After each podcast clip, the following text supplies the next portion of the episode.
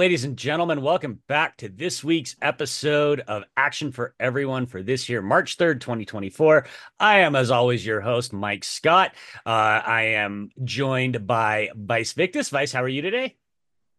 Man, oh, I, it's already March. This is crazy.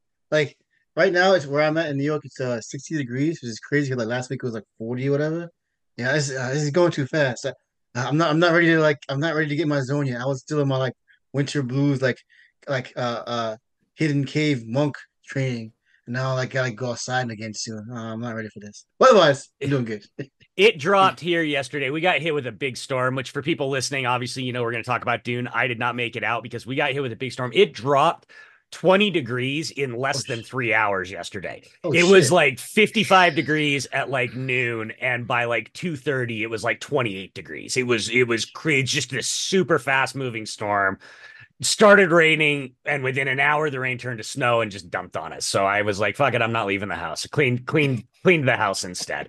Um, one of those sign from god things yeah, exactly. Yeah. exactly. And also joined by he is the Kwisatz Haderach liam o'donnell. Liam how are you today?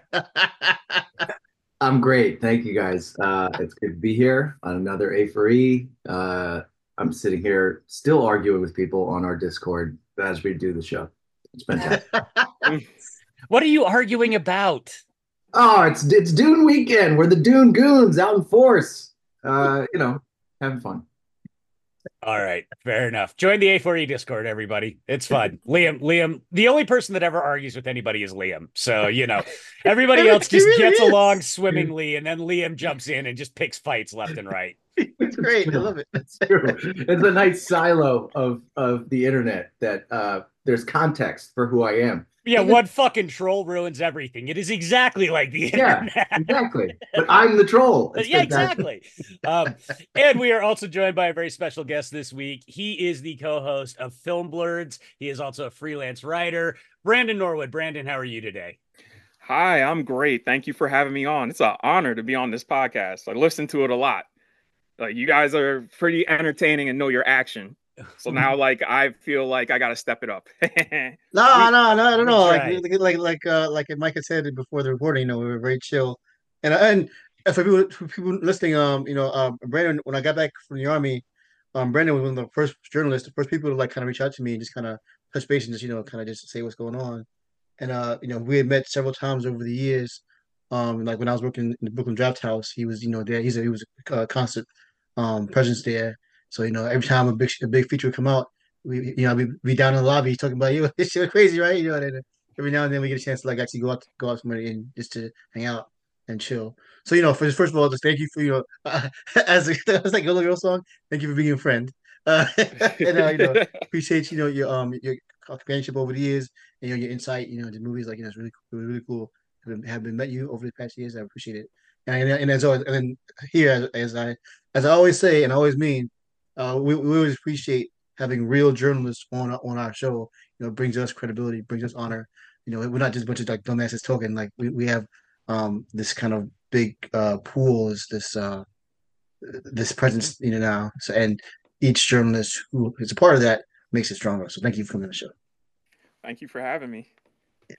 Oh, and also I was gonna say, uh, you know, last week we uh, we had Valerie on. That was like the uh, last day of Black History Month, this is uh this is the uh extra innings of Black History Month because Black History so Month is every month. Right? so true. so Brad is picking up us. um well, I don't see any reason. We don't really have any administrative stuff to talk about or any fun news. Uh, I mean, I'm sure there's stuff, but I don't see any reason not to get into the main event. So, uh, who wants to lead us off? Brandon, why don't you lead us off? Tell us what you thought about Dune 2. Um, I look, I I let me take you back to the first Dune. I loved that uh the first Dune because to me I didn't know anything about Dune. I ain't know shit. Like all I knew was like Denny is adapting this novel and this novel's been tried and it's been said it's unadaptable. And I've been a fan of Denny for a minute, ever since Incendies. So like when he said he's doing this, I was like, oh, bet. And I go to see this movie, the first one, and I'm just amazed by the scope and the scale of it uh the story i was just like damn game of thrones lifted a lot from this motherfucker and uh uh part two, part two somehow even bigger. Like all the action and set pieces were basically saved for this one. And uh I mean, I'll let somebody else get into it because like I got a lot to think about. I mean, Alec, you've been on Twitter.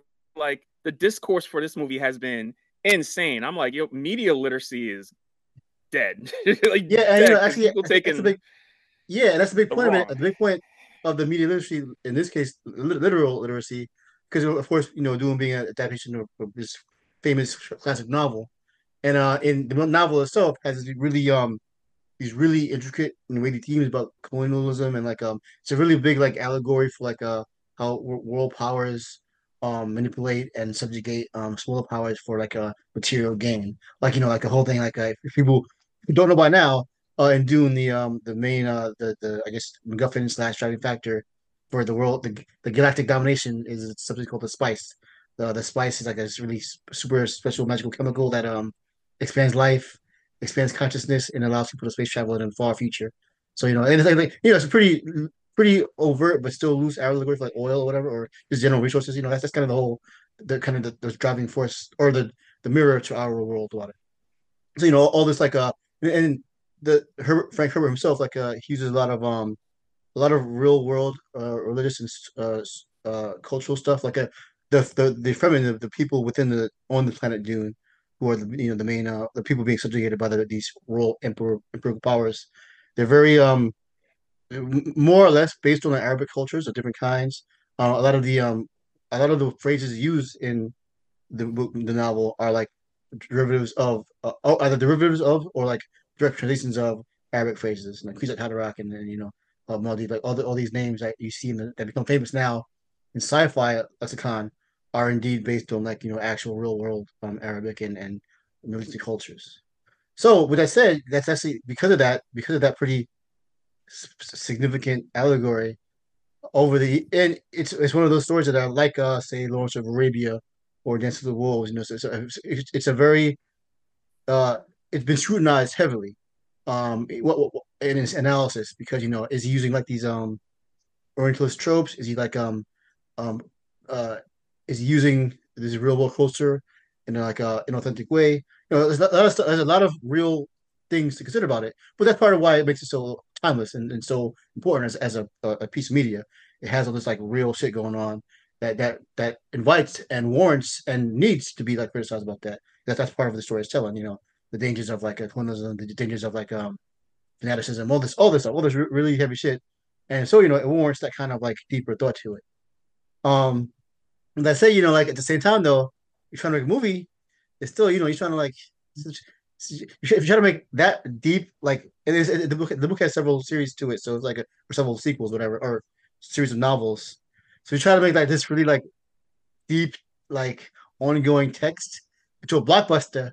You're gonna, you know, and then inherently run into problems with that, how to how to do that. So that's where all the discourse comes in. Like, you know, how how do they how do you uh, convey all that stuff but and or or I guess maybe the, the question is, can you convey all this like really heady themes in in the form of a popcorn blockbuster? And uh, so you know, and as as people are arguing that, you know, this is movies starting to make bank. So you know, I guess maybe the question is answering itself. But at the same time, like we're saying, you know, like um, I don't think, it, I think it still warrants the, the the criticism and the analysis of it all. But at the same time, it's like knowing that, um, well, not unlike uh when we talk about the uh, MCU, for example, like uh, Marvel comic movies, like uh, one of the problems I have with those is like um, they are made to not be full movies, but they replicate the comics. So you gotta like understand that going to those those specific movies. So with this is like you know you gotta understand. Yes, there are this, these serious themes, and the director, you know, is, is, he's no slouch. He does he does some like hard shit in his own in his own film category. But at the same time, you gotta like, for me at least, understand going to that it's still trying to be more than anything a blockbuster. So just a lot of the stuff that would be like the deeper weight of it that you would analyze in the book, you just kind of like it's not really possible for, for the most part to like fully get into all that stuff. within you know, when it's two, it's just two movies, it's just about five hours total. I mean, you know, the books take like, like thousands of pages, so like it just you have to kind of just take for take take it as it is, knowing that it's trying to be a blockbuster entertainment.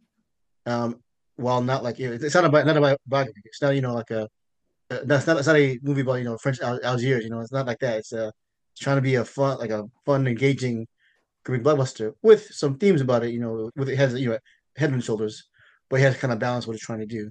So all that said, you know, like um, I, I like I overall I appreciate its take on that you know really uh complex text. At the same time, though, I think I think that you know it's, it is like going for like the yeah we're gonna fucking have big ass explosions and then big ass spaceships and dudes with like space swords. You know, like I I think that it's trying to do that too. So you know, overall, I, I think that I think it's in the right. It's I think it's headed in the right place. Um, so so even with all this, the crazy discourse, you know, I think that more it's it kind of did did it the best way it can, and you know, and with now with these, these two movies now, you know, I think it was worth worth the effort. It's a, a big achievement overall. So, yeah, I know. Yeah, yeah. yeah. I, will jump in and say, um, I'm not going to talk about the discourse. I'll just talk about the movie. Uh, mm-hmm. I, I, really enjoyed uh, the first one, and I think it was it was interesting what Brandon said about how much other works have stolen from Dune because I mean, obviously, Star Wars is at the top of the list. Then you have Game of Thrones, and it's like it, it, it is it is such kind of like a seminal text. It's sometimes, and it's also his name is Frank, you know, Herbert or whatever. So people kind of think he's like this French dude who's like writing about the Middle East, but like it's a dude from in the '60s from Oregon who is uh, like you know eating mushrooms in his uh, in, in his farm, and like you know had the genius idea of like what if mushrooms were oil sometimes you're like, does that is it gonna really hold up for like, you know, I don't know, 80 years later of of uh, of all of our our discourse and thought on the on the the the worldwide um, you know discourse machine. I don't know. Uh, all I know is, uh, you know, I think it, like like you guys were saying, it's such a impressively expansive uh, adaptation of the of this story, and you know, there was a lot of criticism in the first one about it feeling like half a movie.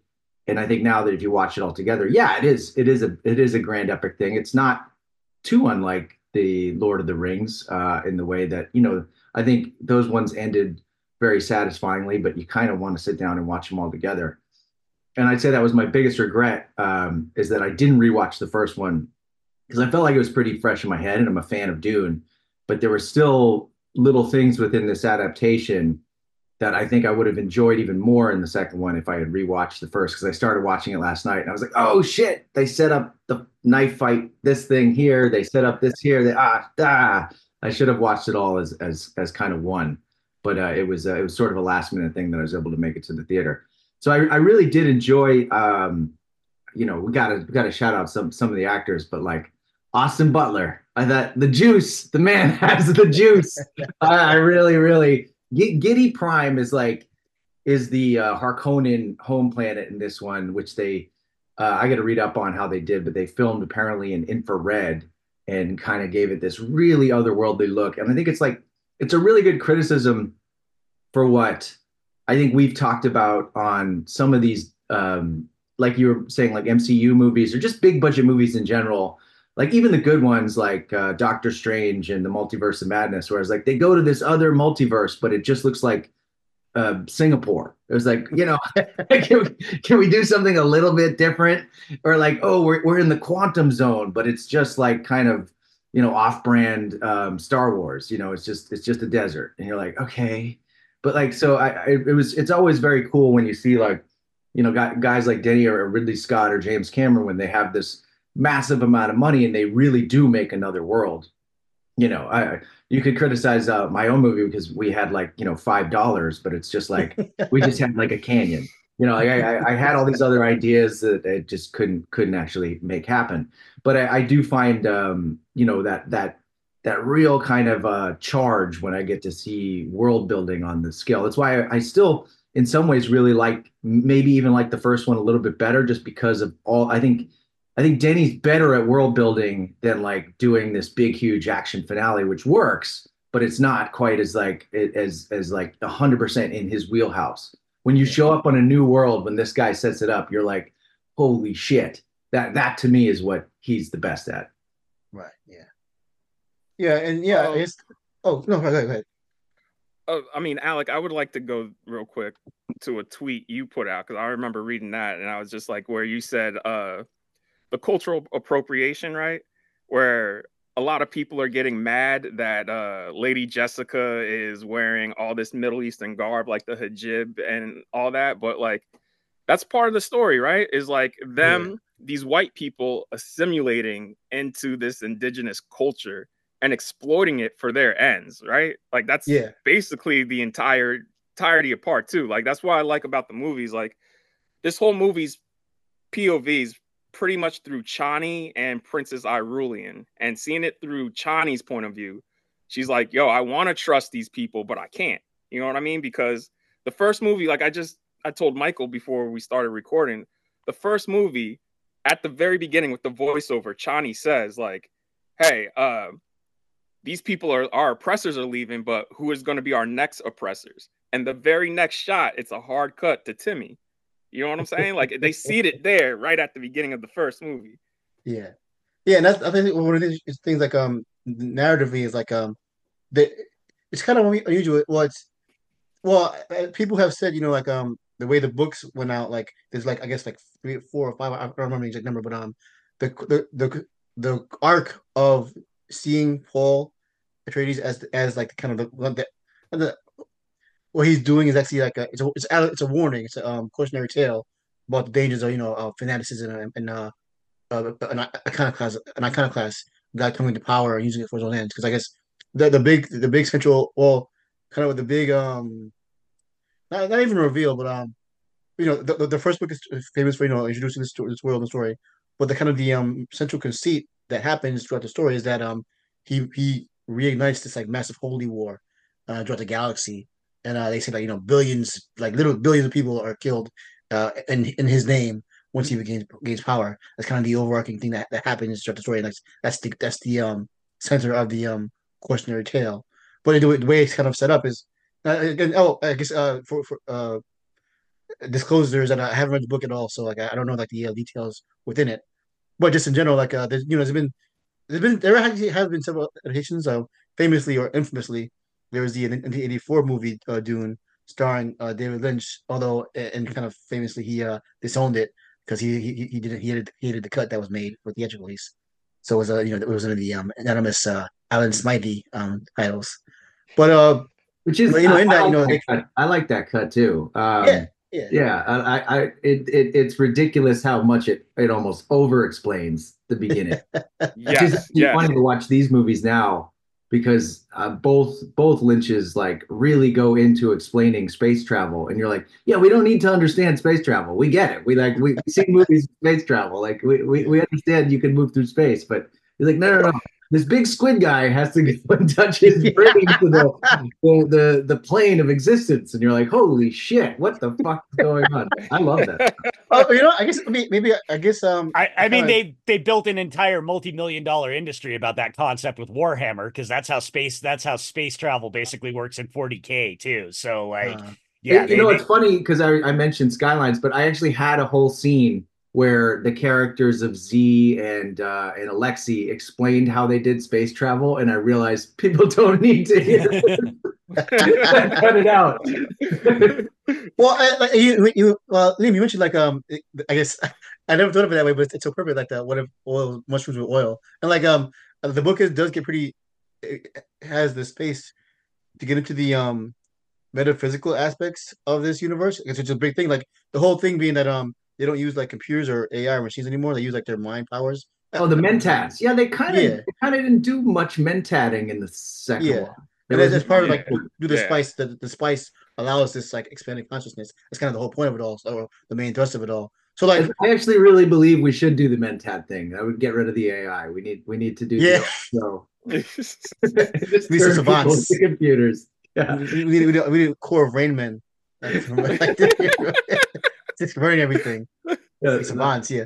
But like, like, like, yeah, like, so, like, I think I, actually I enjoyed the eighty do uh, Lynch's Dune, and I'm part of part of the reason why is because it it goes because well Lynch as his career has grown, he's he's very much about that cerebral like psychedelic kind of stuff, and so I like that it was like it it had the the the the, the for to go there to get all weird like you know the the sleeper has awakened all this like really weird imagery and like it, it was like it stewed in that weird psychedel- psychedelia Um, so I, I, I actually dug pretty, that, but like, it's a pretty close adaptation too. Like the book has like those internal monologues for everybody in italics that he does in the movie. Yeah. Uh, so it's not like that would because that is kind of like if you go back now and watch that that's like a modern thing that just seems insane that like every single character gets a voiceover. But uh, oh, oh, let me tell you, I saw this. I saw Dune in the theaters in 19, in 1984, and it was fucking insane back then too. Like that was that was that that that, that doesn't matter what era. That was an insane choice. yeah. It's, well, all to say, like um, uh, Villeneuve decides to like kind of streamline that and just kind of show show more than tell, more or less.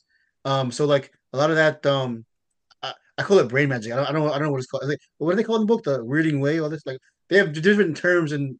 Uh, uh, Which, by the way, they didn't kind of do the weirding way. Yeah, yeah. Well, I, we can kind of go over the place, but yeah, that's part of the. I can't. We can't. Well, no, no, no. The, the, weirding way from Lynch's, but there's like the weirding way from the book, which is more like the end fight from Chronicles of Riddick, and they didn't kind of do it. But anyway. well, yeah, I, I guess kind of uh, unavoidable to the comparisons, but like um, that's part of the how why this movie works or doesn't work depending on your point of view.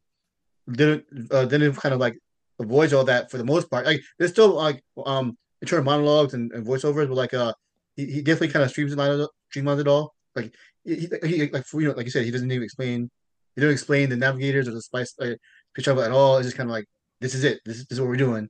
So it's more like um the action as, as it's happening is is how you explain how the world is being explained to you, and they keep it um you know, definitely more of a, a little bit. Well, not that it's not character focused, but um, they let the, this um empirical revenge drama play out. So it plays it plays a little more like a Shakespearean tale than like this weird like um philosophical tale, which yeah, I think is I think works for like again that's a that's a always a great template for any kind of like epic blockbuster. You know, like, like, a Star Wars or Lion King or any kind of like Shakespearean template usually works for that kind of stuff. It works well the, the way the structure is.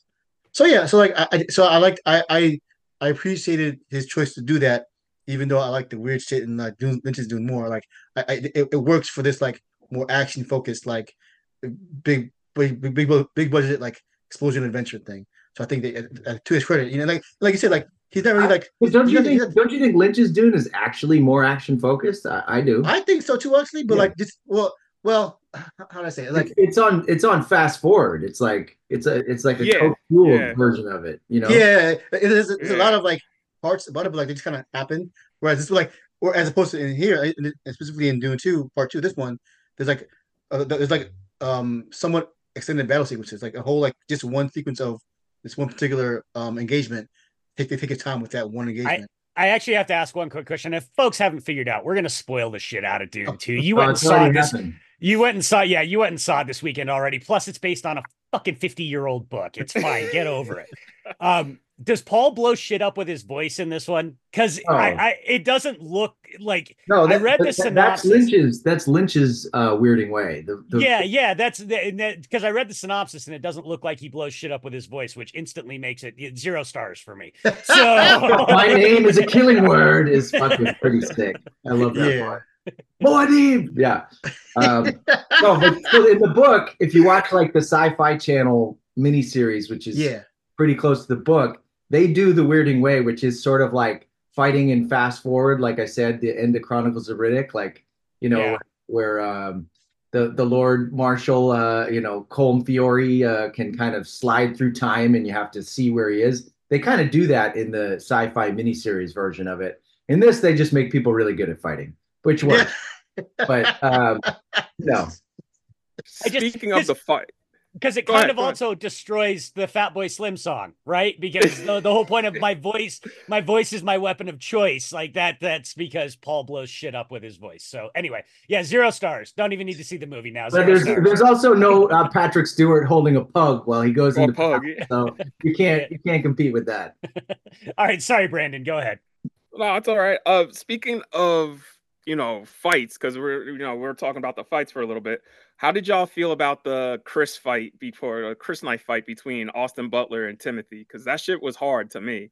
Yeah, yeah. I, I, I, really enjoy like the the way they do the knife fighting here. Um, I I, I have to look at. I, I'm sorry, I, should, I was prepared for the um the choreographer of this, but um, but with this first this one and the um the first movie, like um they they definitely like well somebody how, how they describe it? Um, because sword fighting is like the meta of this um universe. Like uh, th- these characters they have shield like personal shields. So like um, yeah. I guess the way it's supposed to work, like a uh, normal bullets don't really work as effectively. So to get around that, you have to like learn how to like sword fight, so you can like penetrate the shield slowly. I guess I, I guess that's how it works. So like everybody has a sword. Blade penetrates the shield. Penetrates the exactly, yep. exactly. Yep. Yes, that's how, that's how that's how this universe works with its action. Everybody, everybody has a fucking sword. So so which is like which is I don't know. It's it's awesome. It definitely makes um different from modern blockbusters. That's for, that's for sure. But yeah, I do like that they um they took the time to, like have them who do like they have their own styles of fighting. Like you see like um in the first film when, when Paul is fighting the, the Fremen um that leader there, like you see him kind of like adapting to. They're like uh they're do desert desert, desert knife fighting style because he learned from uh, um um his Duncan, you know, um Momoa.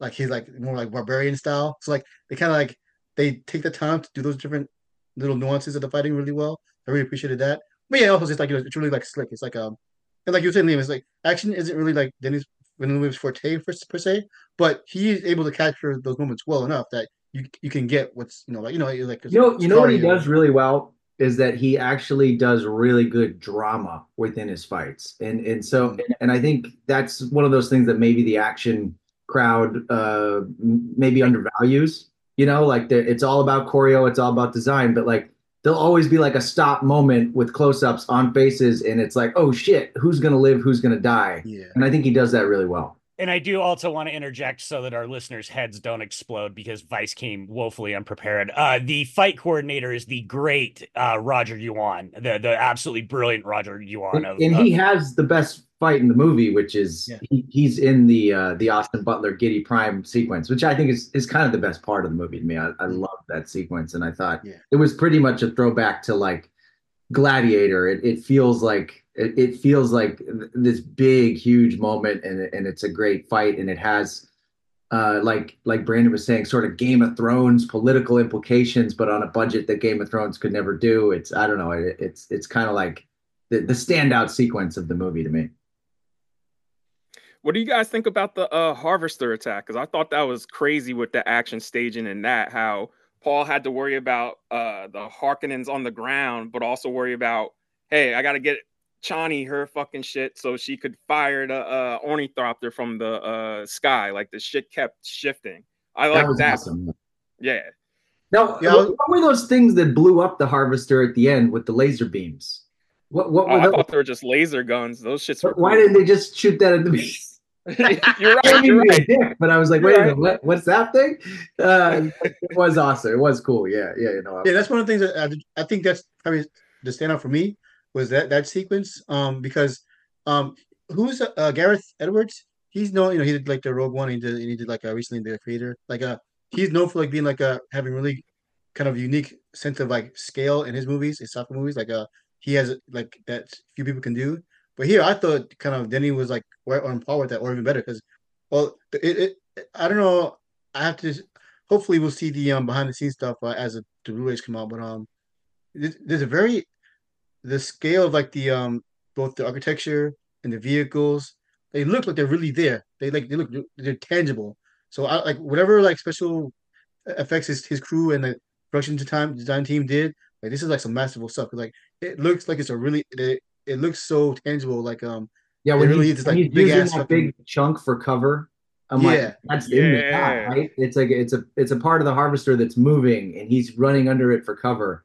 And yeah. like and then, Brandon was saying, it's like the cause and effect of that action scene and the way that it builds is is very very satisfying. Yeah, and then you kind of see that there's, there's a really cool like like a uh, really cool shot moment where like, like a, right after Chani um blows up the uh, the ornithopter thing, you as she's walking like walk not it's like kind of a, twist on the uh, walking away from explosions. She's like she's like walking towards Paul, like on the horizon. You see that you see in the background the giant helicopter like smashed down and burst into flames, and it looks so fucking real. It's like wow, this is this is like this is a tight shot. I love, I love this shit. Like yeah, I like that they they were able to give this um crazy stuff like this um tangible like depth and texture to it. You know, like it, it feels like it's all this is really there, even though like, obviously it's not. But like it really felt like you know they built a giant fucking giant hundred foot truck to blow up. Even but yeah, like, which is really hard, which is really, really hard to blow nowadays. We, we, we things are so like we try to. I guess modern audiences are kind of trained to like look for the, the cracks in CGI, but here is like, no, forget it. Just like just go with it. he, it's staged so well that you, you don't even bother trying to like find figure out how it's done, whatever. It just, it is there. Yeah, you, you, actually, it's so good that there's morons on Twitter that are like, it's all practical, and you're like, yeah, ah. sure, buddy, yeah, right, sure. I mean, yeah. that shot he repeats again with uh Josh Brolin, where the carryall's blown out the sky, and even that, seeing that again, I was like, dog, that that will never get old to watch somebody in the foreground walk as some shit blows up in the background. Yeah. That shit is yeah. I mean. you know?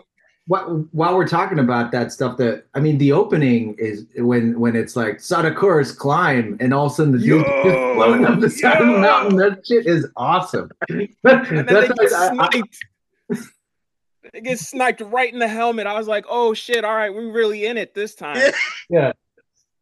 And Paul's hiding under the rock, like shit. I gotta get to that sword because this motherfucker's gonna find me and kill me so oh and, and, i know we're bouncing all over the place but um this is a this is a pretty big spoiler um mike so i don't know i know you like spoilers but when i rewatched part one last night i got about halfway through the opening training scene with gurney and paul the way that it ends is exactly what he uses against uh Feyd at the end so remember he yeah. goes he does and he looks down he goes that would have killed you my lord so he basically does what gurney did to him in the training scene for the end. And I was like, ah, oh, I wish I had watched this all at once because that, that makes it, I think, more satisfying than than perhaps in the moment.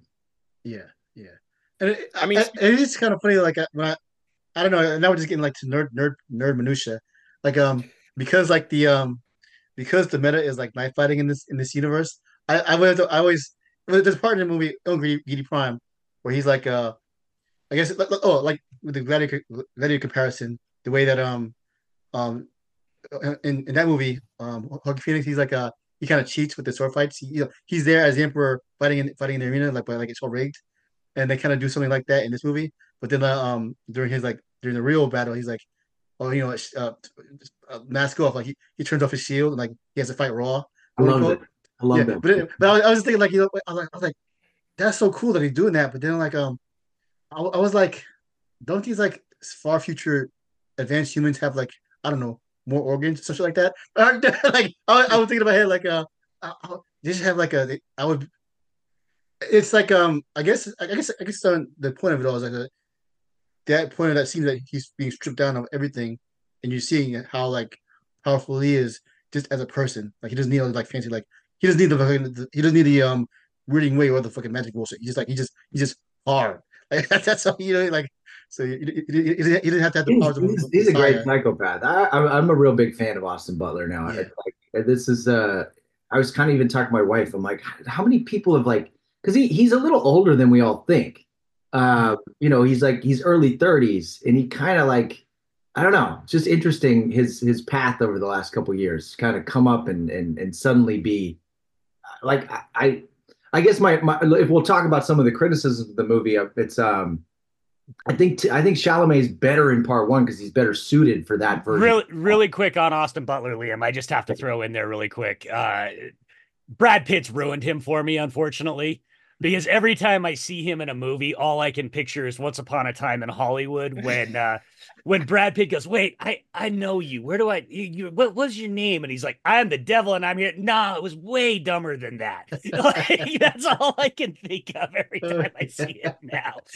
I mean, so thank Uncle Denzel. He worked with Uncle Denzel on a play, and that's Denzel was going around town being like, "Yo, this kid works hard. He's a great actor." Mm. So again, thank you, Uncle no, Denzel and he's from like Orange County. I don't know. It's like all, all, the young great actors. Like I don't know. It's good to see like young Americans because for a while it just seemed like the Brits and Australians were were stealing all the jobs. So I, I, support it. Um, yeah, it's like uh, I guess uh, yeah. I think Chalamet is so good at young, like inexperienced soft boy Paul in mm. one. It's like he's good. He's good in two. There's no no complaints. It's just not eh, like like Butler has more Riz, and you're kind of like I'm kind of like more interested in what Butler's doing in the second half of the movie than than Paul necessarily at times. Paul kind of like drifts out of the narrative a little bit in the second half uh, as it starts jumping around to all of the machinations in the planet with uh, the Emperor, and, uh, and and obviously he goes into a coma. So there's all this kind of like a little bit of drift that I got uh, in that part before it kind of all came back together. Um, but yeah, um, I, I'd, I'd say my one other criticism as this is an action podcast is like, let's talk about one hit kill fights. Uh, they, they kind of just bug me. Uh, I'm not. I'm not into it. I'm not into it. You don't get Dave fucking Bautista and, and Josh Brolin and set it up and it's a one hit kill. That that that yeah. that bothers me. Yeah, yeah, that, that's kind of what I was thinking about with the um the minutia of how this how the meta works. Like um like do, do they know like this like is it like a um not I was gonna say gun kata but like it's kata regular kata like is there knife fighting so advanced in the future that like they can do one one hit like pressure point kills like it never was like clear to me like uh, and it was a comparison like, so like in the in the 84 movie and I don't know if it's in the book or not you know with, with the whole the sound um the sound guns whatever like uh like the way it's set up is that um for all intents and purposes every faction in this in this version than it lowest version, like um format formally kind of the same. Like they all like they all can just like fight good with swords. Like like as opposed to in the 84 movie, that you know, Paul has they, they have a secret weapon, the, the Atreides secret weapon, the sound guns. He has that plus the weirding way, plus the Fremen just being badass in general. So all that kind of puts him over the top. And whereas in this one, in in the first in Dune Part One, you, they show the um what the Sardaukar, the, yeah, the the Emperor's blades, whatever. They're like fanat- fanatical like troops, you know, fanatical like they have, like, they have a cult, they have a cult mentality, but like they just like they're just like really good with swords, and that's kind of it. And so you have the Fremen, they're also really good with knives. So then it's like, well, what's the real like? And then I, I guess I guess the uh the worms, the, yeah, yeah, exactly. The worm with worms, and then also um the Atreides, Atreides nukes. Again, the allegory is coming full circle again here with the world powers and stuff. They had nukes and the sandworms. So I get that part, but like, yeah, I just I, was I was like I wanted to see them like do like the, the sound. Yeah, I wanted to see them do that. They, they, they don't. So it's like Vice. Is it funny to say I thought of you when they were riding the worms Is like this will be a good gif for Vice to use when he's calling someone a dick rider.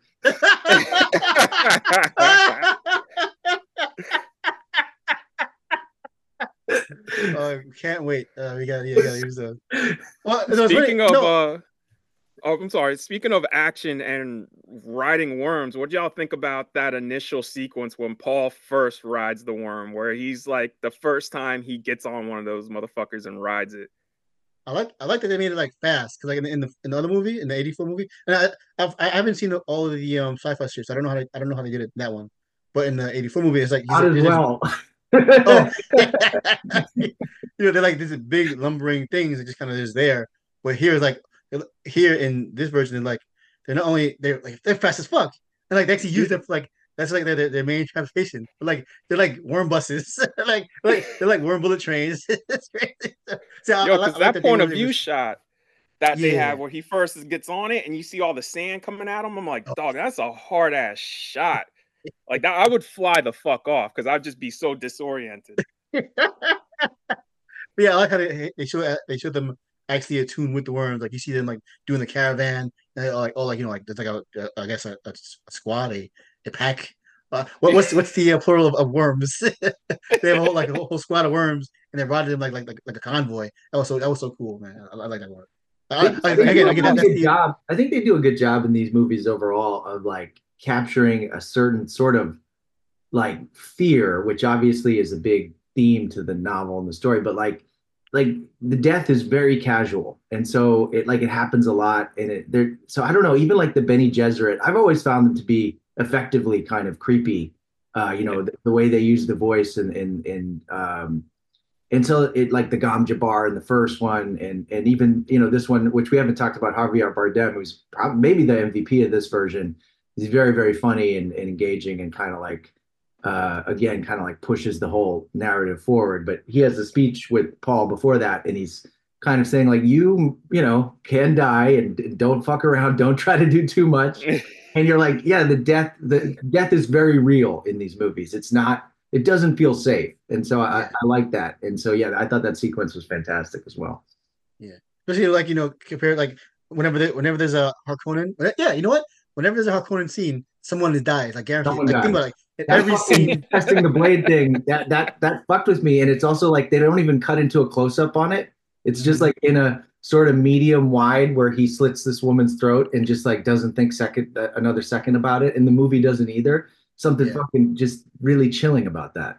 Yeah, like this, this, this is them. Their presence means death. It's like they really capture that part, like amongst themselves and amongst the uh, you know the factions in the, in the in the story. Like these are like these people are like they're like a plague, and they they, they, get, they get that really well. Um. Oh yeah, but yeah, at this- it- this- Twist, reveal. Uh, oops, the heroes are Harkonnens. but I, I see a big spoiler. It- it- well, I, well, I mean, no, is that part of the book? I, I'm not sure. I haven't. I, I yeah, I'm not either. yeah. I, I looked it up because I, I didn't get. I, I I I read like the first half of the book, you know, 15 years ago. Um, so yeah, that that is, I guess, part of the book, and that, but that was a, uh, uh, really like kind of hammered home the the darkness of the whole enterprise. Mm, Yeah, that that was the turning point for me for Paul becoming like, you know, uh w- the emperor, the the evil emperor was like, "Oh, we're Harkonnens, like fuck it, let's just be Harkonnens then." he, he he he should have said that. He's like, yeah, let's yeah. Yeah, he- you know, he's like, loud.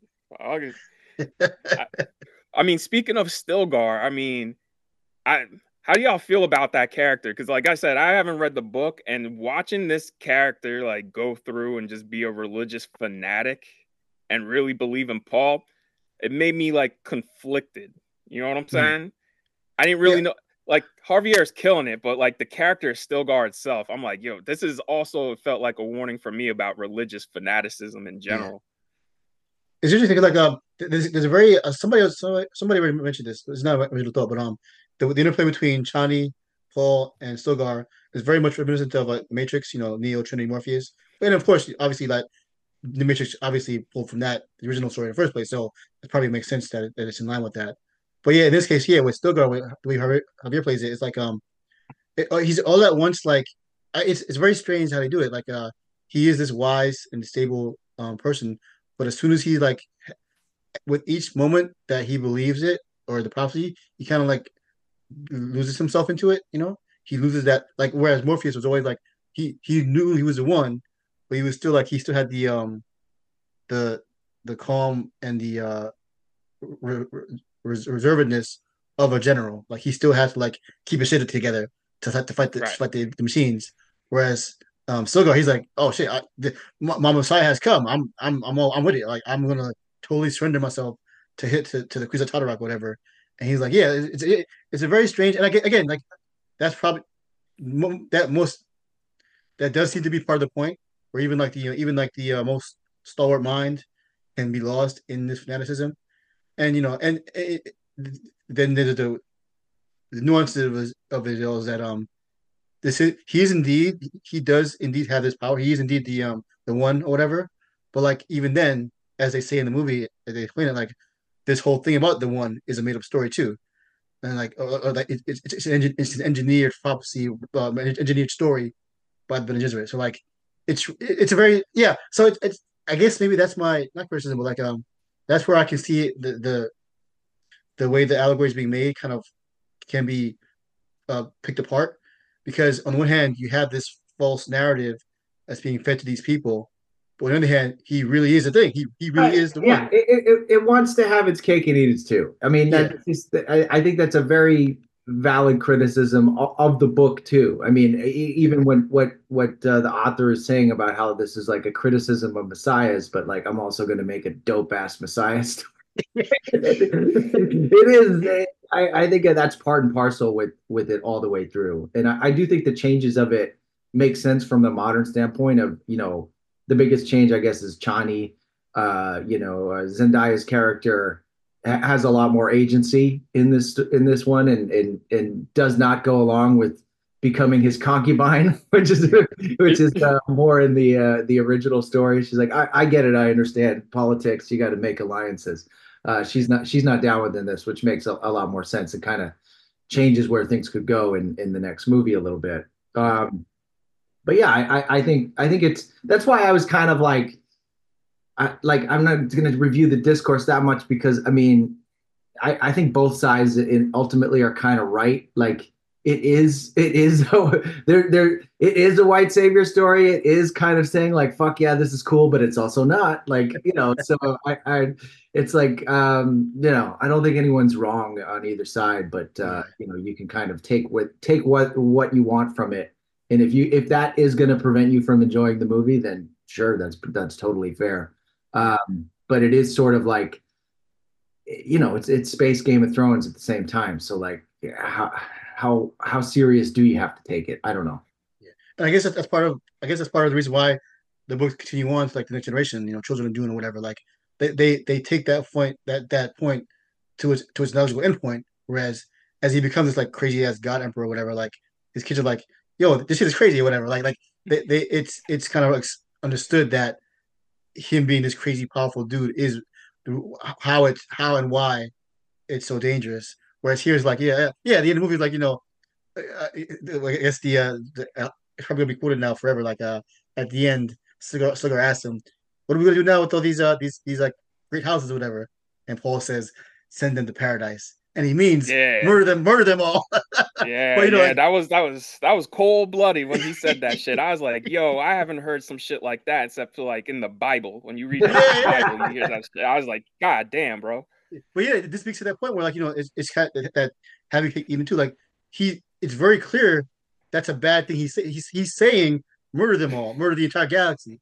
But it's in the movie in the in the moment it's like yeah, it's like a fucking like. But, and, but it's yeah. a little less. It's a little less so in this movie than the the Lynch's one is just like it's it's all kind of hundred percent framed as like a heroic victory. Yeah, yeah. So I, I think I think that that criticism is is more valid for the 1980s version and, and, and yeah. again, because Zendaya reacts to it like she like she goes up, she's like, "Fuck this!" Like that alone is like, okay, that that's if it wasn't clear before, whoever's watching it now, it's she's supposed she's meant to be the parody of no, this is all fucking crazy, and I want no part of Bro, this. Right? And that's why I love the end, that one part at the end where everybody kneels.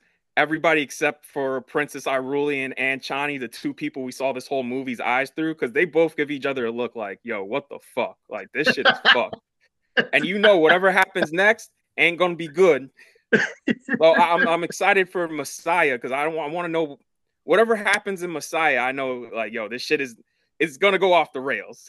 you know, and there there's another big change that um, from the book in the Lynch version is that they don't uh, they don't have the daughter of of uh, the Duke and Lady Jessica. Alia is not born in this one. She's kind of She's in a vision uh, that you see in the future, played by uh, uh, Vice's favorite uh, Anna Taylor Joy. and, um, and so there's some of those things like you said, like when you're when you watch the Lynch version a bunch growing up, like I always would be like, my brother Baron, you know, the little girl comes into the room and, and kills Harkonnen. So like there's little things in your in your brain that you can't kind of erase, like like also Sting's. I will kill him and he keeps saying it over and over again. Um, but yeah, I, I, and I and I was I was kind of joking on the Discord that when I Alia part came up as I was like, oh, that's what I stole for uh, the Rose character in Beyond Skyline. Like I forgot, yeah. I forgot I stole that from David Lynch. Just dude, so that's where it came from. No wonder they didn't have her born. They, they like, that doesn't work. Too fast. played played by a very young Alicia Witt in '84, uh, the great Alicia Witt. Um, oh, yeah. But yeah, also that's the the line I always quote is when she says, "He is the Kwisatz Haderach." Just it, it's just such a great way to. Um, I am excited for not Messiah. I really hope that Messiah is successful enough for them to make uh, Children of Dune, aka I'm a fuck that worm uh, because if you know anything about Children of Dune, it's it's literally uh, I'm a fuck that worm. So uh, you know, let's. oh, I want to see that. I want to see that on a uh, on a two hundred million dollar scale. Um, yeah, yeah. So, so, Michael, where do you think they should stop as far as the books go? Children. Do you think they should do children? Uh, uh, yeah, it it depends because so again, I haven't read all the books. I there's this really old Whit Stillman movie called Metropolitan that I love because it's got a character in it who says he doesn't read books, he reads book criticism because then he feels like he gets the book, but he can also like talk about it knowingly. That's me in Wikipedia synopses. So understand, I'm very much talking out of my ass here. But, but I cannot imagine a world in which they, even if they're successful enough to make Children of Dune, that Warner Brothers lets them make God Emperor of Dune because that is a big fucking bummer all around. Um, you know, again, minor spoilers for the arc, and I won't go into details because I don't know them, but basically, Paul's kid becomes a tyrant, becomes everything that you guys have been talking about that it looks like Paul's going to be. He becomes just an absolute dictator. He's also the one that is like, I'm gonna fuck that worm. Uh, and so like it it goes in some directions. Let's just mm. put it that way. It goes in it, Liam's theory about what if mushrooms were oil as as Frank Herbert's doing massive amounts of mushrooms. I think holds true for how the series goes. Um, so yeah, shit gets downright biblical in terms of yeah.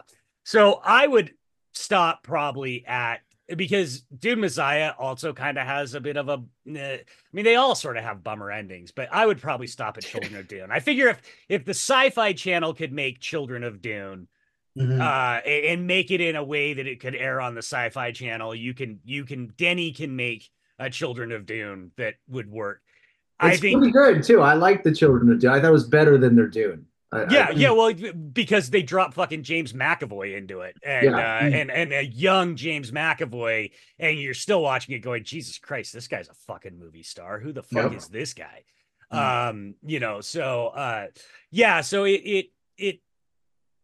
Yeah, yeah, that's probably I'd stop at Children of Dune. I, Dune fans will probably disagree with me, and because like God love y'all if you've read all the books. They're all by the time you get to God Emperor, they're like a thousand pages long, and fuck that. Uh, I don't. no, I don't. I don't do that. Um. So anyway, yeah, uh, yeah, I want to do so. Uh, getting out of the uh the main text of the movie for a minute, just uh, I'm kind of wondering, you know, because like pretty much as you, as we're kind of inferring, and as Denny has said, if if this one is successful, he's he probably has more ammunition and the go ahead to make uh the Messiah, the, the next movie. And uh, just I just um, I'm thinking about you know like I, we we mentioned the MCU before, like how it well even if this is not a um new property, it's you know it's a classic adaptation, but it's not a comic movie. You know, it's like it's just like a a, a mature, big budget sci-fi blockbuster, and it's making bank if people are responding to it.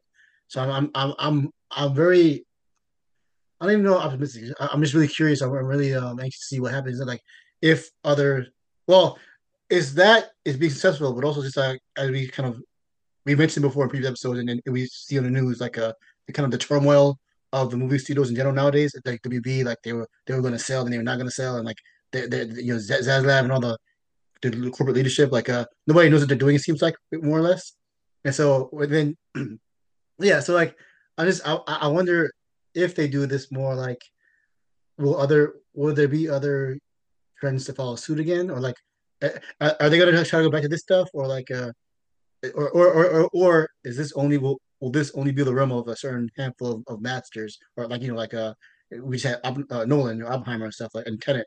Yeah, yeah, we uh, kind of related to this that um, Tenet was re-released in IMAX uh, this past week, kind of to like kind of juice up the uh, opening of Dune.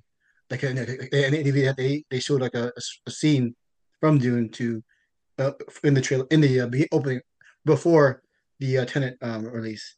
So like, yeah, I'm wondering. I, am kind of, I'm just very curious to see what happens in the near future, or like, um, who's gonna be the the uh, the new modern, mature sci-fi blockbuster masters, or just blockbuster masters in general. You know, like because then he already has the Blade Blade uh, Blade Runner on his belt. He has this now. Um, so like, uh, and then you know, uh, Nolan pretty much like at this point he probably his blank check. He can do whatever the fuck he wants next, and they'll they'll, they'll fund it. And then uh, even like, and to a lesser degree, I think, well, not lesser as as in quality, but lesser in that scope. Uh, like a Jordan Peele, like he's not really a well, he's not really a blockbuster guy per se, but like he's definitely shown that he can do that with like Nope. Like he has like the the skill to do so. So yeah, it's probably gonna be like it's like a, a handful of people left now who have this in this new realm of these like uh, these, these, masters that like who can who are gonna provide this stuff.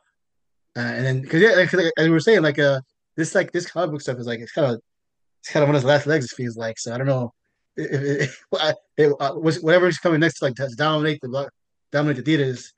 I hope it's at least on par with this stuff because you know this, this is like this is a good benchmark of how current or the movies in the near future, like big budget stuff, should be. Like they should be aiming for that at, at the very least. this level of like scope and scale, and you know, like just like of skill, honestly. I mean, I, I want to jump in and say what uh piggyback off of what you just said, Vice.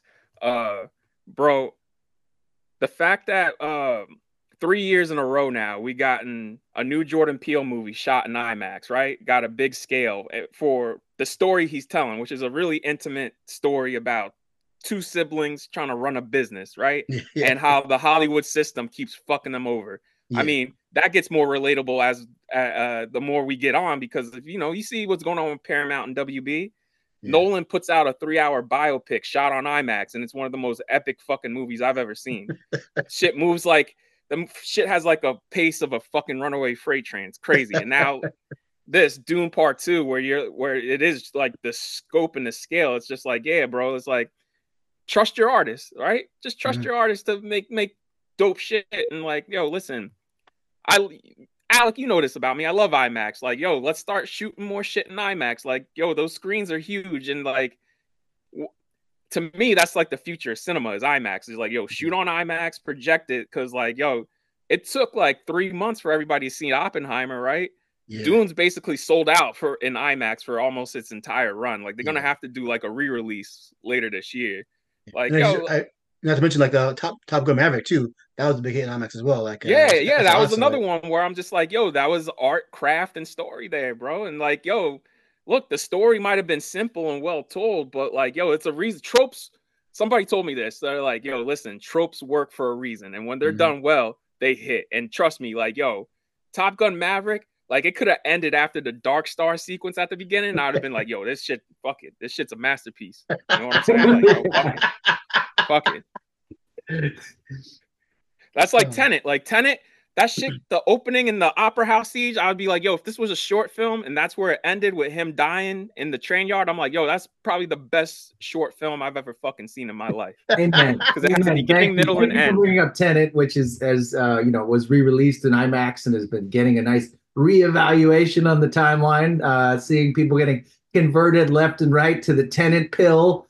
Uh, it, it's it's beautiful to see. I unfortunately didn't see it when it came out, and then when it came out, I was like what the fuck are you guys talking about? This movie rules. and I watched it like five times. And uh, yeah, I, I think when you brought up Oppenheimer, um, I mean, that is really what Nolan does. I think but Nolan's pacing is like, it's so propulsive all the way back to the to Memento. It's like yes, he's always yes. been such a propulsive filmmaker, and it's like there's always so much texture. And it's always driving forward, driving forward. That's what I love about his movies more than than anything, and it's what uh, seemingly so few people replicate. They try to replicate his other stuff. They try to replicate the wham, but they don't really replicate the Oh, that, that reminds me, like in the the score, doing uh, uh, it was kind of there was kind of something I didn't like. I didn't like it too much, but you know whatever. I just I just I don't like I don't like big yeah yeah, yeah, yeah. I don't I don't really like like big like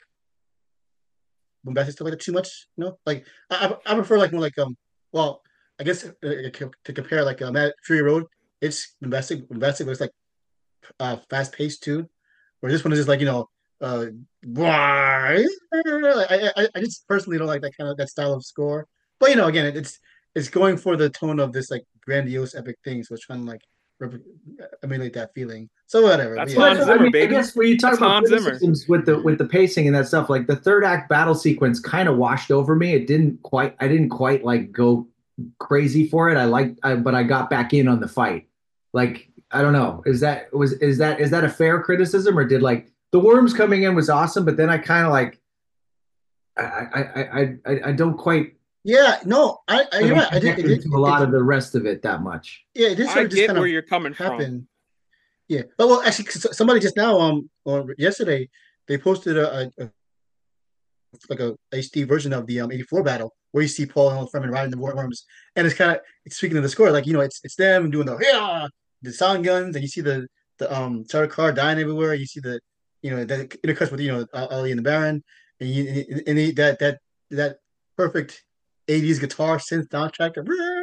Photo, like yeah, yeah, like yeah. that, like yeah. That, and that one like probably has the same like amount of time uh, time frame. Of, it felt a little short in this one. I thought for how long. Yeah, yeah. This one is kind of like like it was a little short. Yeah, this one this one kind of like happens And it's like, okay, they they like they take over the uh the Emperor's guard so quickly, and I was like, and then, again, this is this is why I, the, the fucking nerd mooch. I'm like, if it was so easy, why couldn't I do this before? And you know, I get, I, I get, I understand why, but it's just like the way it's the way it's presented is like, oh, that, that kind of just happened. Oh shit! like, like, like, like there was like, yeah, I like agree a, with you. I agree with you because the first movie, the whole like last thirty minutes is showing like, yo, they're slaughtering these motherfuckers and they're having a hard time trying to stay alive.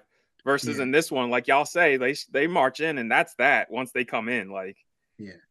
You know, and I get, I, I get like, I, I, I get thematically why like he is the one, so he, he can do it. But like, yeah, it, Well, it was I- like I there were so many more numbers that they had of of Fremen that that that they hadn't united. So that was kind of that is set up in part one. There's millions Right. of people here. There's much Right. more Right. than, than the Harkonnens think. So they overwhelm them. But I kind of I could like like just a little bit more like that that earlier set piece with the Harvester. I could have used like something like that in the battle. I yeah, guess, considering it's a two hours and forty minute movie.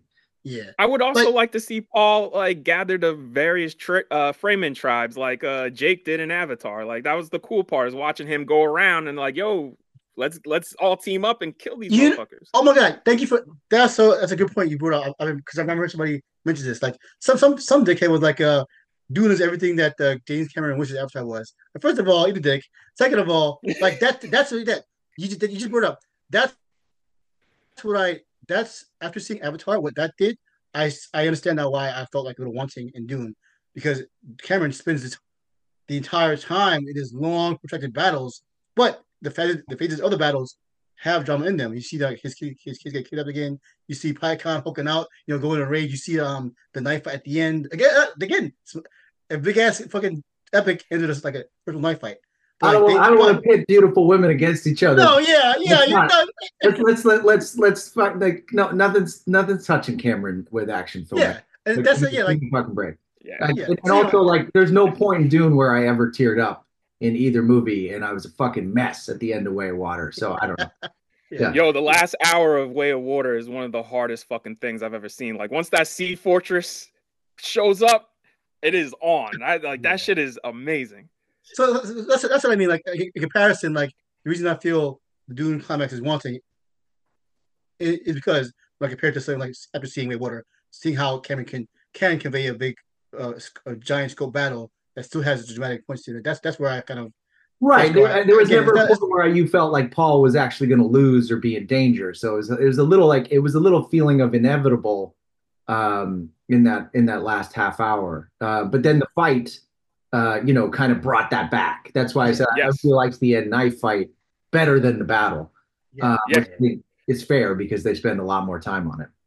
And the headbutts were brutal, bro. Like I didn't I didn't know they were gonna do that shit to each other. I was like, God damn, y'all. The uh but that was sort of the uh like you said, someone comparing those movies together and and then I also see some of our mutuals who are, are big Rebel Moon fans seemingly mad at Dune for some reason. I'm, I'm pretty sure Zack Snyder and James Cameron and all these guys like enjoy watching the big sci-fi movies. Like they're they're, they're essentially you don't make Rebel Moon unless you're not a fan of Dune. You know, you don't make Avatar if you're not a fan of Dune. Like I'm pretty you don't have to fight for these uh guys' honor. They're all very rich, successful men. Everything watch coexist. movies and enjoy it. Yeah. Yeah. Yeah, man. Like I saw I read a review where somebody said uh the arena sequence uh was something straight out of a Zack Snyder movie. I'm like, dude, fuck you, bro. Like, yo, Zack Snyder's not the beginning and end of stylistic action. You know what I'm saying? Like, Come on, man. That's a bar right there. That's a bar. Yeah. Hey, We know who I'm said that too. name And 'cause it's a I remember I remember the timeline going crazy from that and and uh and now seeing the movie afterwards. It's such a dick line. It's such an ignorant line. It's like on on, on multiple uh levels. It's like just don't listen to that guy when it comes to action filmmaking. He doesn't know what he's talking do you know who Was I'm it- talking about? Yes. Was- Anyway, but yeah. So I, yeah, I guess um. Yeah, to- we're going on a, an hour and 15 minutes on Dune. I think I think I think we've probably we've probably hammered Dune. um, Yeah, well, I guess I'll just say that you know, if my closing that um, I re- really appreciate you know I I appreciate the big I appreciate I always will appreciate big, large scale, big budget blocks and stuff. Like even you know like we said before, a creator that shit sucked, but like that as far as just that visually like as as a as a frame of art, a framework fra- framework to make a blockbuster, that's that's a that's a high bar. And this is like you know this is like has it all. It has the drama, has the acting, it has the the the, the narrative thrust to it, and it looks it looks fucking dope. Yeah, so you're doing like yeah. And again, like I said, um, I is this is definitely one of the movies where I don't want to like discount the um deeper cultural or, or, like real world allegory to it because that's important. That's, that's that's in the DNA of the fucking book, so like of, of the story. So like I don't like I don't I want to be dismissive of it, but at the same time, like you know, just uh my my point of view is like um I I understand that some of that stuff has to be um excised to work as a blockbuster. So you know that's just that's just what it is. It is what it is. You know, so you know it's not above criticism, but like you know, just that's that's just that's just where it's coming from. So so with all that, I still recommend you know checking this out. You know, see if you haven't seen the first one, you know, definitely check that one out too. And or like like Liam was saying, you know, it might work better as a as a uh, combined, you know, seeing both at one time whenever that whenever that becomes available on Blu-ray or whatever. Um, but but still, definitely see it now too. Just uh, if if you got uh, if you have an IMAX near you, yeah, this, that's the way to go with this kind of shit. It's just like it it, it definitely warrants the, the, the scale of it all warrants a big ass screen like that. So yeah, this, this is dope. Well, um, Brandon, I, I'll give my, I'll give my final thoughts, which is like, yo, this movie has flaws. Like every movie has flaws, but I loved it, and uh, I'll be real with you. I wish more I wish we could get more artists to make blockbusters. You know what I'm saying? Like, yo, just give them the resources and like, yo, we get dope shit like this. You know what I mm-hmm. mean? Like, look, uh, I'm I'm excited to see where like Messiah is gonna get made because like I saw how much it made this weekend. I'm like, oh y'all y'all y'all good, y'all good, and this shit is sold out for weeks on end. So like we yeah. y- y'all good. Uh, I'm excited to see where Messiah goes, especially knowing like, yo, this dude is not a good guy. So like let's see let's see what's going down next as somebody who hasn't read the book, you know.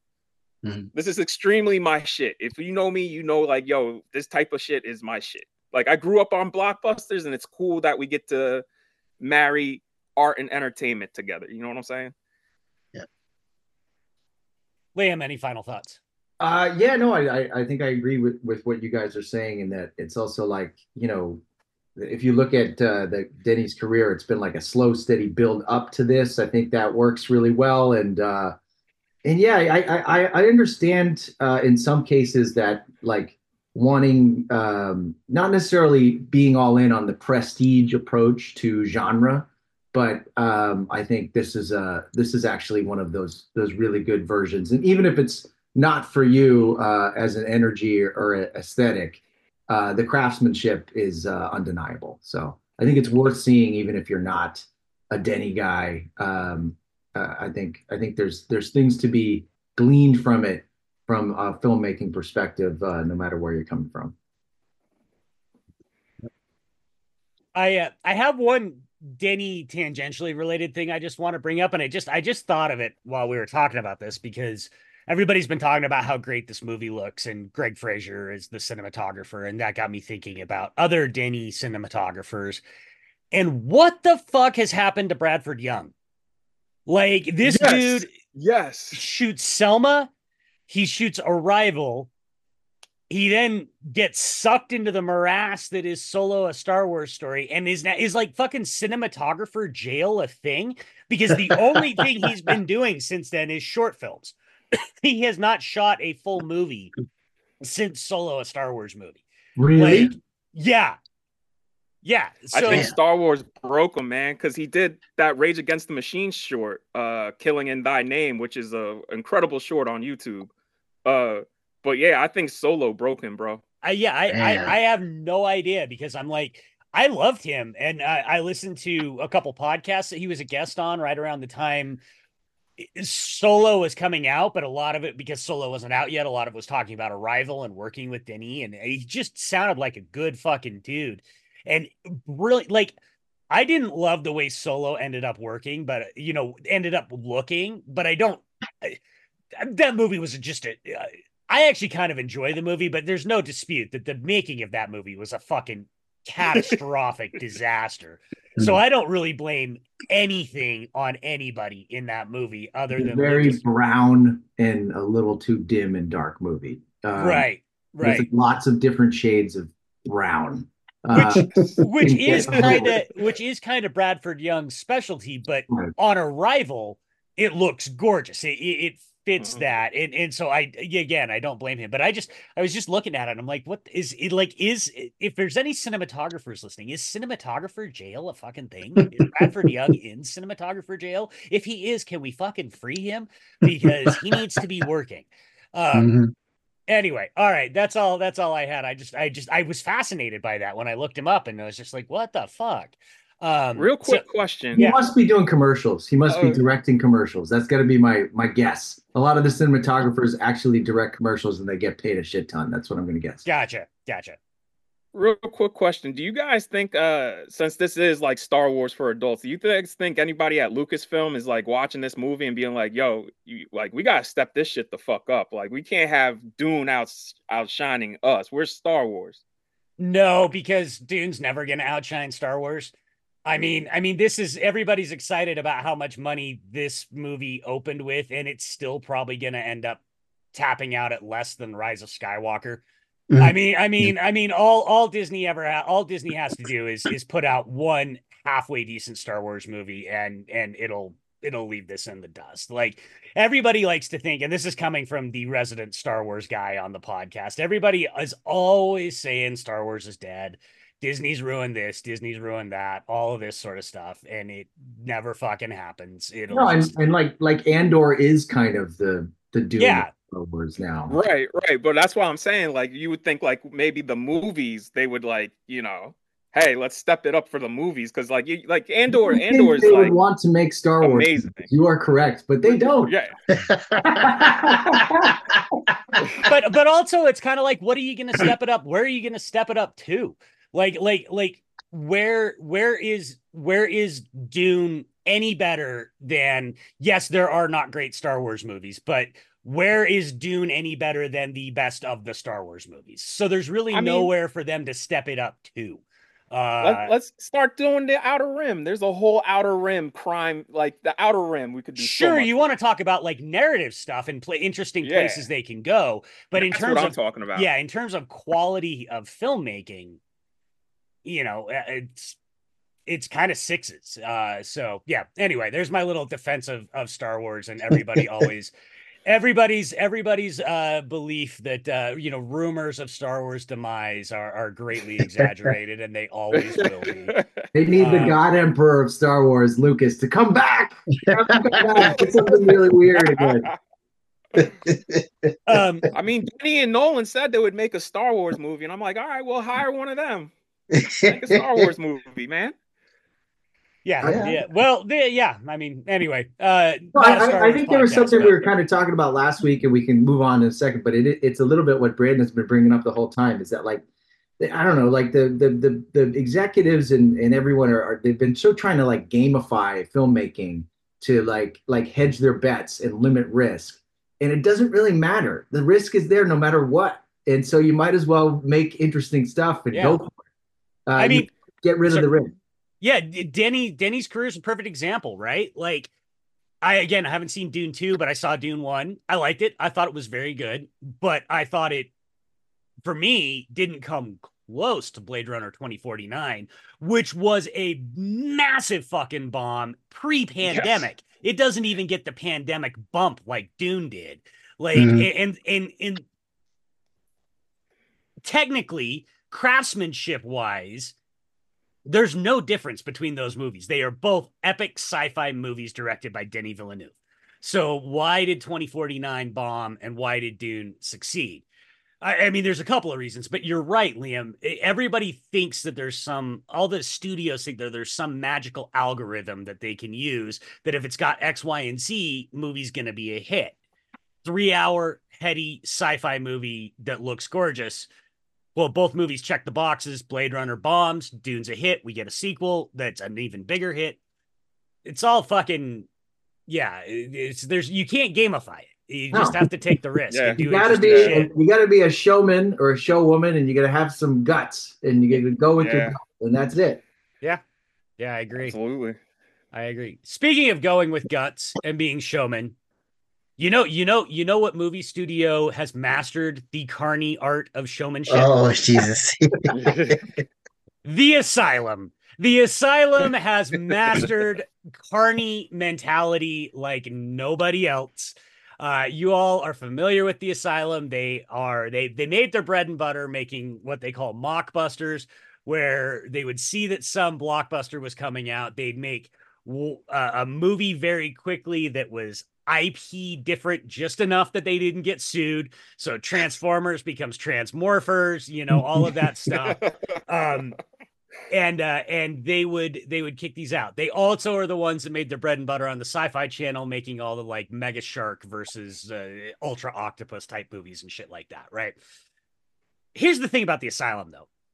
About one out of every ten of their movies actually kind of fucking rules and and and every once in a while they put one out because they operate kind of like the way Roger Corman used to. For those who don't know, Roger Corman back in the days of like New World Pictures and, and earlier literally would make anything. If you came to Roger Corman, you needed to have basically two things. You needed to have a good poster concept and you needed to have a good elevator pitch. And if you had those things, Roger would basically say, Great, here's a million dollars, here's $500,000, go make your movie and you wouldn't have any money, but he would let you go make your movie. The asylum kind of operates the same way. You can just make a movie and it's going to have a porn level budget, but you can still make a movie, which brings us to Snow White and the Seven Samurai, uh, which, as you guys know, listening every week on Voodoo, I go through and I scroll through the VODs and I look at what's coming out. And obviously, if I hit a movie that's called Snow White and the Seven Samurai, I'm fucking stopping and paying 12 bucks for it,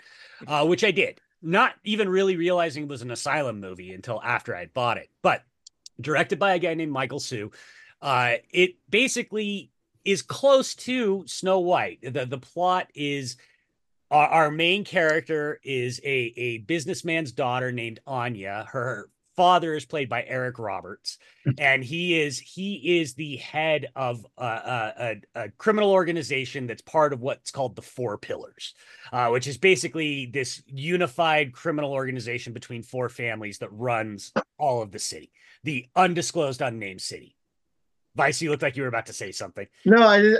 Eric Roberts. Of course, it's Eric Roberts. Of like... course, it's Eric Roberts. Eric Roberts is married to a much younger woman who is Anya's stepmother, and uh, she's named Quinn. And Quinn is very manipulative. And ultimately, what ends up happening is Eric Roberts gets assassinated. His will leaves the company to Anya, and so Quinn tries to have Anya killed by Rampage Jackson um, who's basically the huntsman in this. That's hmm. that's basically the role that he's playing. and Anya is rescued by seven extremely hot samurai. uh, who are a member of a group called the Onimusha, not to be confused with the Onimusha video games. and their numbers used to be strong, but in their battles with the four pillars, they have slowly but surely been wiped out. So now there's only the seven remaining and they agree to train Anya so that she can get revenge for her father and and destroy the four pillars. And much kung fu fighting and sword swinging and shooting ensues. Um, this does not suck. I, I cannot lie. This movie does not suck. Like it is not. Look, it's still an asylum movie. It's basically shot in the producer's mansion at a warehouse. That's really the only two locations. wait, wait. I, did, I, I got. I just. I love that the producer mentioned that he got from this this uh series of just series of, of trash cash-ins. yep, yep, yep. It's a real nice mansion too. It's really nice. Um, and uh, but but it's actually got pretty solid fight choreography. Now it's it's it's that old school kind of low budget fight choreography where it's really slow, but it still looks good. The moves look good. Um, the acting is we've seen hmm. worse for sure. We've seen worse. Um, the pregnant pause. yeah, yeah. I mean, I mean, the girl that plays Quinn, the evil stepmother, is really good. She really tears into the role. A Rampage, I don't know what I don't know what what Jeep or car Rampage was thinking about buying, but he's there's there's none of none of his charm in it. But the Seven Samurai are really good. Um, and and so yeah, I actually and it's 87 minutes in and out with like a almost you know 10 minute credit sequence. So it's it's it's one of those where it's actually like 77 minutes to watch the movie. It's it's over before you know it. It's breezy. It's one of those things when I posted it on Twitter that I bought it. Um, there were a lot of people in my mentions who, you know, Frankie like bought it too. I felt bad because Frankie's like, Hibachi Just has never steered me wrong. I'm gonna buy this. I'm like, dude, I haven't watched the fucking movie yet. Like, hold on. but it turned out that Frankie enjoyed the hell out of it too. And our friend Echo uh, bought it and enjoyed the hell out of it as well. Like it's but there were a lot of people who scoffed because of course it's an asylum movie and stuff. But what I was really thinking as I was watching it was if this was made in 19 this exact same quality movie made in 1991 and put out by PM Entertainment starring Jalal Merhi and Cynthia Rothrock people would now fucking vinegar syndrome would be putting out a $50 blu-ray of it. Like like it, it's it's not a hidden gem but it fits right into that early 90s straight to video churn them out kind of action movies. And and i i had fun with it. I watched it super late last night. It was like one in the morning. I was i was cleaning my office and uh and uh watching it at like one in the morning. And uh, i enjoyed myself. It was it was a good time. So I can't necessarily say it's worth the $12 that I paid for it, but it's an asylum movie, so it's going to be on Tubi in about seven minutes. So, uh, so you know, check it out when it hits Tubi. And uh, you know, and this actually got a, a small theatrical release this weekend too. So that means the asylum actually thinks that they have a little more here than their usual asylum fare. Um, uh, you heard you heard here first. Actually, everyone says fuck Dune, go watch uh, Snow White Seven Samurai in theaters. And you know, I, I was sitting there as I as I was watching it last night, thinking about how much happier I was watching Snow White and the Seven Samurai than I would have been if I had schlepped out to a theater to watch Dune. Not that I, not that I'm not excited to see Dune, but I just, as Matt Essery said on on Twitter, he said, "I'm about that life, and they love me for it because I will always pick." I am the person Liam talks about when he's like, Jesus Christ, you guys are always talking up like the worst bullshit ever. And then you shit on a movie like Dune. Yes, yes, that is me. That is me. The trash humpers of our Discord. yeah. Yeah, I, I, I own that. I own that. That yeah, is that is what I do. Just humping this trash all day. And then they're like, ah, this immaculately made fucking big budget thing sucks. And I'm like, I, I, I get I've it. Always... I get it. I I because there's some movies like we've talked about where the prestige approach to something that should be trashy can can ultimately be a turnoff. I get it, but it's, it's just, also there's also a little bit of it like Doom Dune doesn't need my help. Exactly. And I'm as far as I know, I'm the only person yesterday that was tweeting about Snow White and the Seven Samurai, maybe in the world, because I'm not even sure the fucking Asylum was tweeting about Snow White and the Seven Samurai. So like, they're already making eight the, the part eight yeah. So so you know that's that's I've always been that way of kind of like I, will champion the trash because the the big budget stuff doesn't need my help. Um. Fair. So anyway, but uh, yeah, but so I I do I do give it a I give it a recommendation. It's not a strong recommendation, but it's a good time. Um. So you know it it, it made made my my night last night to watch it. So uh you know there we go. All right, that's my that's my excitement for the week. Uh boys, should we start wrapping up here? Sure. Yeah. All right. Um, I'll just be once again, Brandon. Thank you so much for uh, your insight and being on the show. We hope to have you back again soon. Um, you know, we'll, you know, we'll, we'll keep on. Or doesn't even need to move. We just, we just come hang out. Because we have we had kind of like a rolling, rolling uh, uh guest house, I guess you could say. Here A4E. Yo, I want to give a shout out then to some upcoming movies because this is action for everyone, and these some action movies. I hope that like, yo, if these disappoint, I'm gonna cry. Like Godzilla and Kong, I'm rooting for you. Civil War looks hard as fuck. Every time I mm-hmm. see that trailer in the theater, there's that one line Jesse Plemons says that everybody just stops and freezes, like, yo, oh shit. Uh Furiosa, like George Miller is like 80 out here still fucking making dope ass Mad Max movies. I hope that rules. And yo, Planet of the Apes, please goddamn deliver. That's all I gotta say. Those four. Just give me those. Yeah. Yeah, yeah, we, we got a pretty people like uh, after doing it, they come in. No, it's a there's some hits coming down. Well, eventually, yeah. there's a fire coming. Yeah, shit. Yeah, Brandon, you're definitely welcome back to we. Vice is right. We kind of have a, a little situation where like sometimes you will get a text at like Saturday night or or or even Sunday morning and just just being like, "Hey, if you're free, jump on and shoot the shit with us." Um so we'll add you we'll add you to that list. You're never obligated in that situation to jump on. It's never but we kind of do have like a little rotating group of people that are just like, "Fuck it, I'm not doing anything. I'll jump on and, and talk with the boys." Well, we would so. like to have all you guys on the on the podcast. Like we'll do, we'll figure out a movie coming up, but I know when it eventually comes out, we doing a crossover episode. Oh, hell yeah! the Mer- Let's do it. The Mahershala Blade. Yep. Yep. Whenever that- Let's do it. Whenever that comes in 2029, when Yeah, Mahershala right. is 67 years old. Uh yes. Um all right. Brandon, where can people find you online if they want to check out Film Blerds and follow you? Where can they find your stuff? So, Film Blerds, we have the Instagram and Twitter. You can follow us there at Film Blerds. And for me, you can find me out on Twitter at BJN Tweets. You know, I'm I'm around. Uh, like, if y'all looking to argue though, I don't do that shit. I'm more of a discussion guy. Like, everybody has their own viewpoints. I'm too old to be sitting online arguing with with random people. I don't give a fuck need to take that. Uh, yeah, Brandon, it was it was fantastic to meet you, and uh, like like everyone said, I, I loved your energy. Uh, it was it was a lot of fun to, to bounce off of you.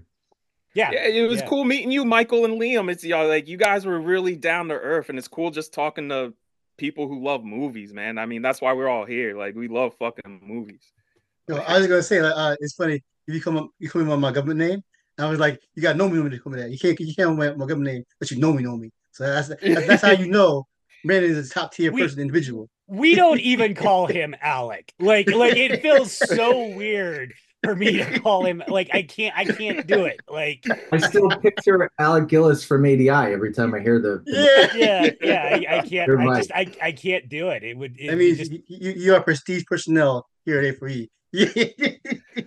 That's too And much also- pressure, I- bro. I'm just a dude. I'm just a black dude just chilling. You know I always- saying? I always cringe for people listening if you don't know. Vice, when he pops up on Zoom, because he uses Zoom for business too, it says Alec. It doesn't say Vice. And so when we have guests on, they will call him Alec. And I always cringe. Like it'd be fucking people like Kenji Tanigaki. And I'm like, you don't know him well enough to call him Alec. All right. That motherfucker is Vice to you, Kenji. That is vice. what am I gonna say, right? like like Chad Michael Collins is the only one that I was it didn't bother me because it's just Chad Michael Collins. I'm like, of course he's gonna call him Alec. It's fine. So, but it um, was cool to have like you know Ber- Bernhardt call me Vice. Like that's like yeah, Yeah. I got the power. Right? Speaking of Vice, where can people find you? oh shit. So yeah, I'm um I'll be on Instagram. Um, doing oh yeah. Oh, oh by the way, yo shit was crazy. So I told you last week about my, my karate adventures. Started doing Oh karate, yeah, right? you went viral. Yeah. Yeah, that shit was wild, man. I got like uh like 400 400,000 likes or whatever. Like all these weird, like uh, all these like high level um or high follower uh, uh uh, good news accounts reposting it. Shit was crazy. Got a bunch of DMs like, oh, I got a bunch of you know messages sincerely from people like you know, thank you for sharing your journey. Uh, I had a similar situation. You know, I'm either older or I'm an older person who was doing this like new thing. I people like doing like piano lessons, guitar lessons, or karate or jiu-jitsu. jiu-jitsu. And they're older with the younger people. They were like, you know, thank you for sharing. So yo, yeah, I for sincerely thank you everybody for support. uh, You know, sharing your stories. I was just gonna say this is this is what tells you how fucking shitty, stupid ass Twitter that we spend our time on is. You get twenty thousand likes on a Twitter, and that's like that's like a hit tweet. And then you roll over to Instagram or TikTok, and it's like four point five million. You know, like like four hundred thousand likes, whatever. It's it's like the numbers are just not even close. It's absolutely just like And- Elon's not even playing in the same fucking not only is he not playing in the same playground, he's not even in the same park. He's like in the park on the west side of the valley, where yeah, yeah, like not even close. Yeah, anyway, so, you know, yeah. Vice. yeah, I got so many people like young, young and old, like give me props. So thank you for that. And um, yeah, actually, it's kind of funny. I- I'm, I'm just the uh, like the government thing because like uh, I get a little little nervous now because like people like recognize my face now. Like uh, so I don't want to like you know, start stalking me, whatever. Cause, and it was funny because um, my next in my class this week on Wednesday when I went back to the dojo for the first time since that that that uh tweet slash Instagram post, the first thing the uh my Shihan, the, the instructor says when I come in, he's like, "You went viral." he's just like, "Oh, yeah." He's a, he's a character himself too. He's like a, he's like a seventy year old indie man who looks fifty. Like he's like he's like he's he's he's master aura all about him. He's really pretty cool dude. Um, but yeah, just yeah, got a lot of support for that. So thank you for that. Um, so I'm gonna post my my continued Friday journey probably uh you know on Instagram at Vice Victus. Um, oh, you did the, you did the part in, in Dune where they um they do the uh, sand walking, like you get like you get a step like like uh step in and out awkwardly to like to avoid the sandworms. I was watching that, I was like, that's what he wants me to do. He wants me to like move to a front stance without moving my foot. They make, they make it look so easy. Anyway, it's just I, am I'm, I'm trying to like see everything in, in karate now. It's really weird. Or see karate and everything. So Alec, what you saying is sand walk uh sandworm walking is just like fighting because that means I could fight when I'm on an edible because that's how I walk when I'm on an edible is on the sandworm shit. Yeah, pretty much. You gotta the sleeper's awakening. You, you open your mind. Yeah, pretty much how it works. see my now I'm about to go open my third eye and start practicing. see me when we go on our oxtail bang bang tour. That's what I'm gonna show you. Is like, yo, these are the moves I learned the last time I was on an edible, bro. And watch me fall on my ass. I read to the read to the uh, to the dojo. Oh yeah. so yeah. I'm, anyway, I'm on Instagram. Oh. Oh yeah, Liam, Liam, over there walking without rhythm, so he doesn't attract the worm. Uh, no. Where can people find you, bud? I was going to give a quick shout out. I know we're, we're trying to wrap up to uh, our aggregator of the show, Brad Curran, who listens to every episode and then writes up articles about whatever Skyline Warpath thing we talk about. Uh, so I feel like if he's listened this long, I have to give him just a little bit of something. Um, and, and, and, this is also a little bit of just uh, a, a, a good good motivation because I'm I'm doing about a reel a week right now. I just finished reel three, so we had like the first two weeks we're getting situated with my editor, and then finished reel three, and I've had this same experience every single uh, week where I'm so depressed on the first day about oh this I fucked everything up, and about Wednesday I start to feel like maybe uh, there, there's hope. And then Friday I watch it back and I'm like, oh, this is pretty good now. And I feel like it. And then uh, like I finished reel three and um, my composer, Skyline's composer, uh, Ram Cat came on and he did some temp stuff for reel one. So I hadn't seen reel one in about two or three weeks. And I watched it back. I was like, oh, fuck. I remember I was super depressed three weeks ago about this. And now I really like it. And it's just, you know, this is kind of just the creative process. And it's just a little bit of a, of a good reminder to everybody out there writing who wakes up the next day and reads what you did the day before and you think it sucks. It's like you just have to keep going.